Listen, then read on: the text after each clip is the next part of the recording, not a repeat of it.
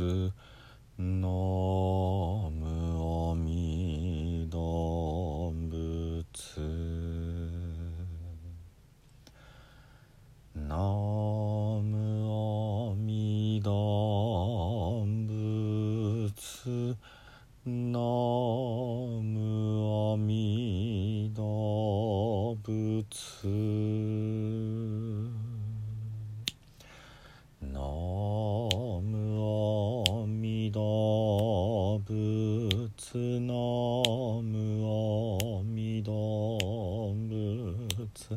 ノムオミド仏ノムオミド仏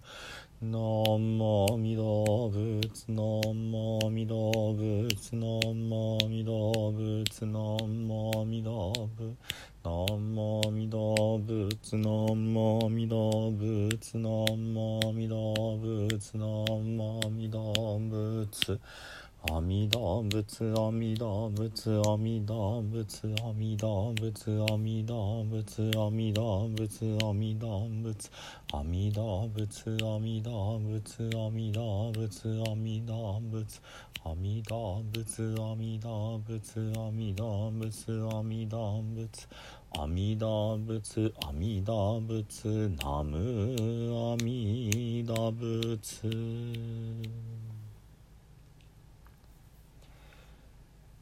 皆さんこんにちは。三田参道の増大臣です、えー来年からね数年にかけて聖徳太子様の1400回忌でございますのでね、えー聖徳太子様のお心に触れるのにまあ一番有名なね、えー十七条憲法を少しずつ読ませていただいております。でね今日は第7条になるわけですけれども、まあ、第1条が有名な「和をもって尊しとなす」えー大いなる和」まあ、大和について。そして、えー第2条が「厚く散歩を敬え」仏教についてね書かれていました。で第3条が、えー天地引用がね正しく、えー順調に運ぶようにつまり、えー道教の見教えそして第4条が、えー礼儀がなければね、えー全てがまあ乱れてしまう礼儀が根本だという儒教の教えでした、えーそしてね、えー第5条からは、えー少しね、あのーえそういう高尚な哲学というよりは、えー具体的なお話になるんですけれどもそういう意味では親しみがあるといえばありますけども、えー第5条が、えー裁判の時にね、えー賄賂を受け取ったりして、えーエコひいきをしてはいけないってまあ公正にね、えーしなさいということでした。で第6条は、えーいわゆる完全懲悪ですね、えー悪いことをしてはいけないいうことをしましょうというね、えー非常にまあ当たり前というかね素直なお話でした。では第7条。今回はですね、えー人を育てるという、えーことですね、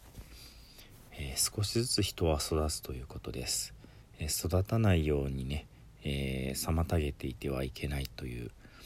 ことですね。では原文と現代語訳を読んでまいります。七に曰く。人にはおのおの任あり司ることよろしく乱れざるべし。それ剣鉄官に任ずれば褒る声すなわち起こり患者官を保つ時は伽藍すなわち茂し。世に生まれながら知る者少なしよく思うて生となる。こと大小となく人を売れば必ず収まり時休館となく剣に合えばおのずから緩やかなり。これによって国家永久にして社食危うきことなし。故に古の西王は漢のために人を求め人のために官を求めず。ちょっと文字を見ないとね。とても分かりにくかったかと思います、えー、では現代語訳ですね。7人にはそれぞれ適任というものがあって掌握すべき権限はふさわしいものでなければならずこれを乱してはなりません。剣鉄と呼ばれるような人が官位に任じられれば剣鉄ってのは賢いと哲学の鉄ですね。ですからとてもこう、えー、頭のいい方ですね。剣鉄と呼ばれるような人が官位に任じられれば官位っていうのは役人のくらいですね。彼を褒めたたえる声が自然に起きるのです。しかしずるく邪悪な者が官位を手に入れてしまうと災いや混乱戦乱が頻発してしまいます。世の中には生まれ生まれながらにして物事をよく知っているような人物などほとんどいません。みんなよくよく考えてやがて聖になるのです。聖なる人ね聖。ことの大小にかかわらず良き人が得られれば必ず収まるものなのです。時代の動きが早くとも遅くとも剣鉄が現れればいつの間にか落ち着きを取り戻すものです。このことによって天使にとっての国進化にとっての家も国家という言葉ここではねあの国というのが天使まああの大君ですね。大君にとっての国。それから家の方はその、えー、役人たちですね、えー、大臣の陣にした進化。天使にとっての国進化にとっての家も共に長らく繁栄することができ祭りごとの場所も危うきを逃れられるでしょう。このような理由で昔の聖なる王というものは官位にふさわしい人材を求めたのです。決して人にあてがうために勝手に官位を作ったりはしませんでした。少しずつね、えー、説明してまいりましょう。まああのー、それぞれの、まあ、国を動かすようなね、えー、役職やっていうのはそのふさわしい人がそこにつかなきゃいけないよっていうね。そういうことですね。人にはそれぞれ適任というものがあって掌握すべき権限がふさわしいものでなければならずこれを乱してはなりません。部に合った、えー、仕事を与えるべきだし、えー、部に合っていない、まあ、権限をね、あのー、与えちゃいけない人もいるっていうことですね。献鉄と呼ばれるような人が会員に任じられればですからその上に立つべき人は、まあ、当然、えー、いろんな意味で賢くないといけないわけですね。でそれにふさわしい人がその地位につけば、えー、みんながこう自然にねあの人いいねってこう褒めたたえるそういう声が起きるわけですね。しかし反対に悪い人がね、えー、そういう地位を手にしてしまうとどうなるかえー、災いや混乱戦乱が頻発してしまいます、えー、悪いことがね、えー、起きてしまうまあ混乱っていうのは人々がねどうしていいんだこうしていいんだって。さっきこう言ったのに今度こう言ってるけどどう一体どっちの言うことを聞けばいいんだみたいなことでしょうかね。対して戦乱というのはまさに、えー、他の国とそういういざこざが起こって武力でもってお互いがお互いをね攻撃をしてしまう戦争ですね。ですから悪い人間が上に立つと人々も乱れるし国々も乱れると。恐ろしいことですね。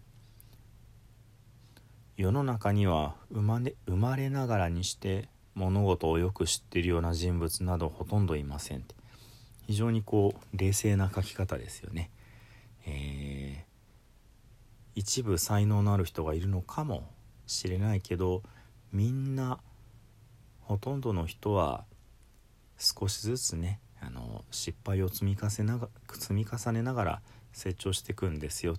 ですから、えー、検鉄がよしでねその患者まあ、えー、ずるいものがいけないということでもなくってね、あのー、悪い人は、え心を入れ替えていい人になれば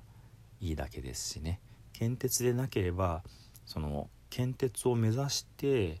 え進んでいけばいいってことですね。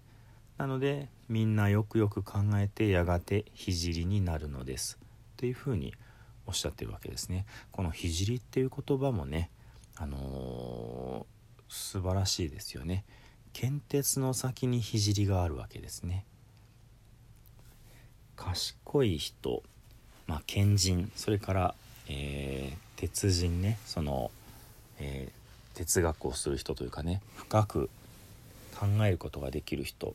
そういう人たちが役職に就いたら素晴らしい。でも誰でもその先にある聖になれる可能性があるんだっていうことですね。聖なる人ね。賢人鉄人よりも、えー、先の聖人にね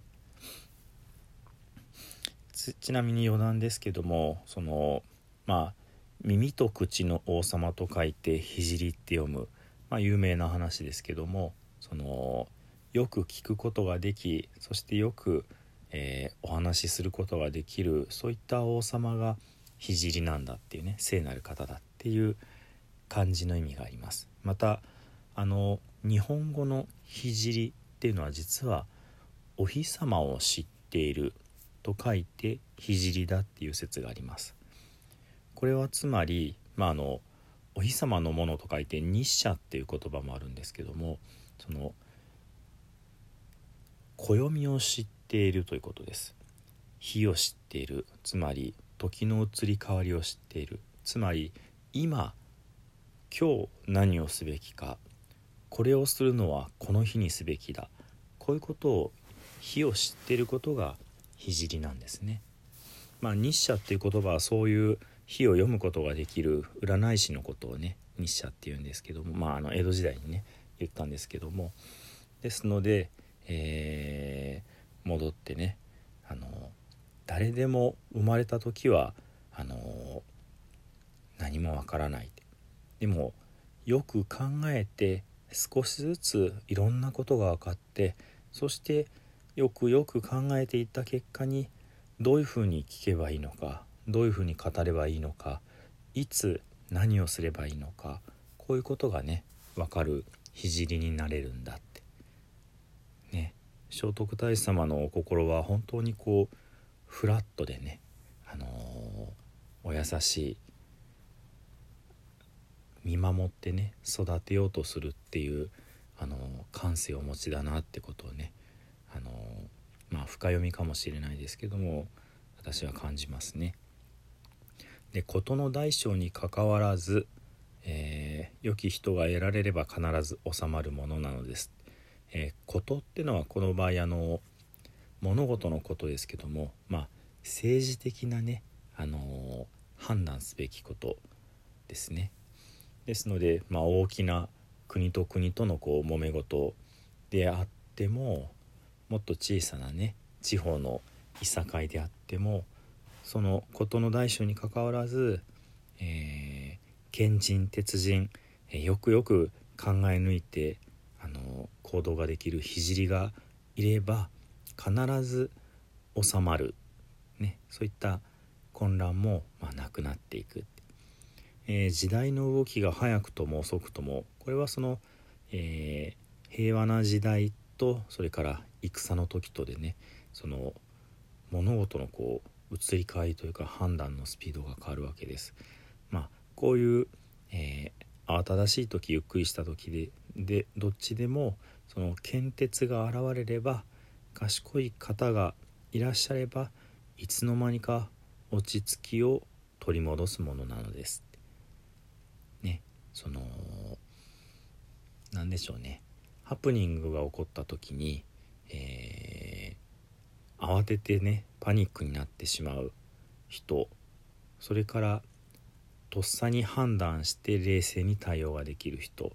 こういうふうにねあると思うんです。で多くの人は今まで考えたこともないようなことが起こったらもうパニックになりがちなわけです。そういうまあパニックになっちゃいけないってことじゃなくってねそういう人たちがいっぱいいる中で冷静に物事を見ることができる賢人鉄人聖こういう方がいらっしゃったらやがてみんなもねそういう落ち着きを取り戻せるんだって。こういうことでその国も家も、えー、収まってね、あのー、長く続くことができるで、えー、ちょっと原文の中でね私も初めて知った言葉ですけども「社食」って言葉があります。社食危うきことなし。社は、えー、まあ、会社の社お社ですね。で食という字がね全然見たこともないような文字ですよ。乃木編に右側カタカナの「田」にまあ漢数字の8にまあ何て言うんでしょうね。カタカナの「タ」の、えー、右下に突き抜けた。線がビューと突き出たね、えー、字ですね。もう何に似てるともちょっと言い難いですけども。で「社」っていうのはお社。つまり、えー、土地の神様を祀る祭壇だそうです。対して「食」というのは穀物の神様を祀る祭壇。だそうです氏神様とそれから恵みをもたらしてくださるまあ福の神様かなですので、えー、社食危うきことなしというのはそういった土地を守る神様食事をもたらす神様たちがあのま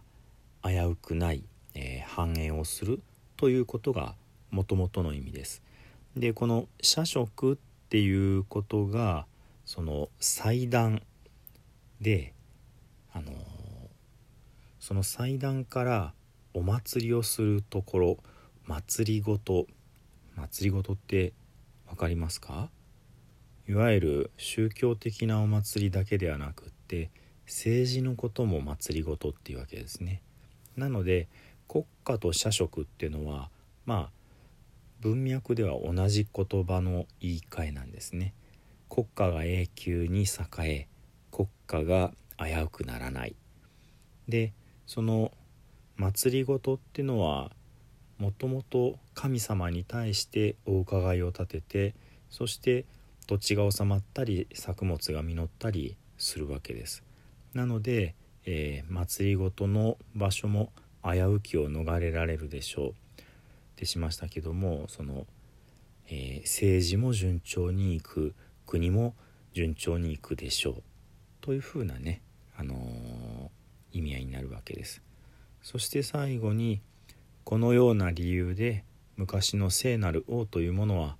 官位にふさわしい人材を求めたのです。昔の素晴らしいねあの賢い、えー、聖の王様は、えー、どういう役職があるかでそれにふさわしい人がいないかってことを探されたって。決して人にあてがうために勝手に官位を作ったりはしませんでした。まあこれは本末転倒ですよね。あのー、誰々さんあなた仲良しだからじゃああなた何々大臣ねっていうようなね。なんかちょっとすごく最近聞いたことがあるようなお話ですけれども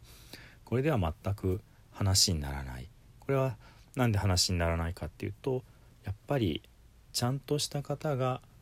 収めることによってその全てがうまくいくからなんだっていうね。とても当たり前で大事なこと。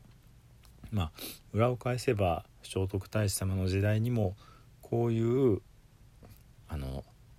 筋道をすっ飛ばしてもう好きな人に勝手に権限を与えてしまうそういった不正がね横行してたのかなというふうにも思うわけです。まあ、あのいつの時代も同じようなことが繰り返されるのかもしれないしいつの時代にも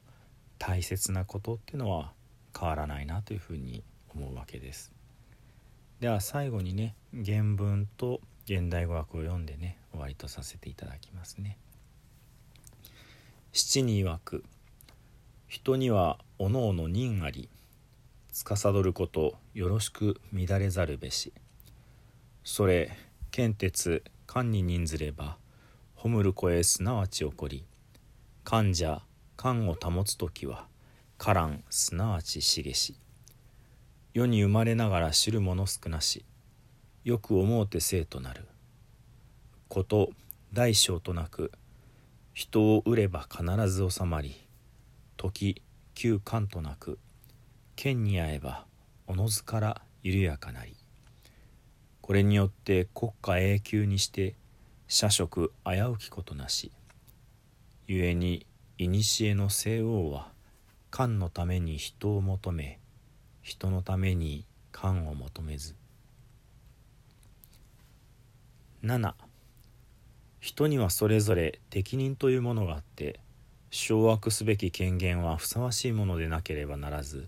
これを乱してはなりません。検鉄と呼ばれるような人が官位に任じられれば彼を褒めたたえる声が自然に起きるのです。しかしずるく邪悪な者が官位を手に入れてしまうと災いや混乱戦乱が頻発してしまいます。世の中には生まれな生まれながらにして物事をよく知っているような人物などほとんどいません。みんなよくよく考えてやがて聖になるのです。事の大小にかかわらず良き人が得られれば必ず収まるものなのです。時代の動きが早くとも遅くとも献鉄が現れればいつの間にか落ち着きを取り戻すものです。このことによって天使にとっての国進化にとっての家も共に長らく繁栄することができ祭りごとの場所も危うきを逃れられるでしょう。このような理由で昔の聖なる王というものは官位にふさわしい人材を求めたのです。決して人にあてがうために勝手に官位を作ったりはしませんでした。では十平の念仏では意図させていただきます。土生十年ナムアミダブナムアミダブナムアミダブナムアミダブナムアミダブナムアミダブナムアミダブナムアミダブナムアミダブツナムアミダブ。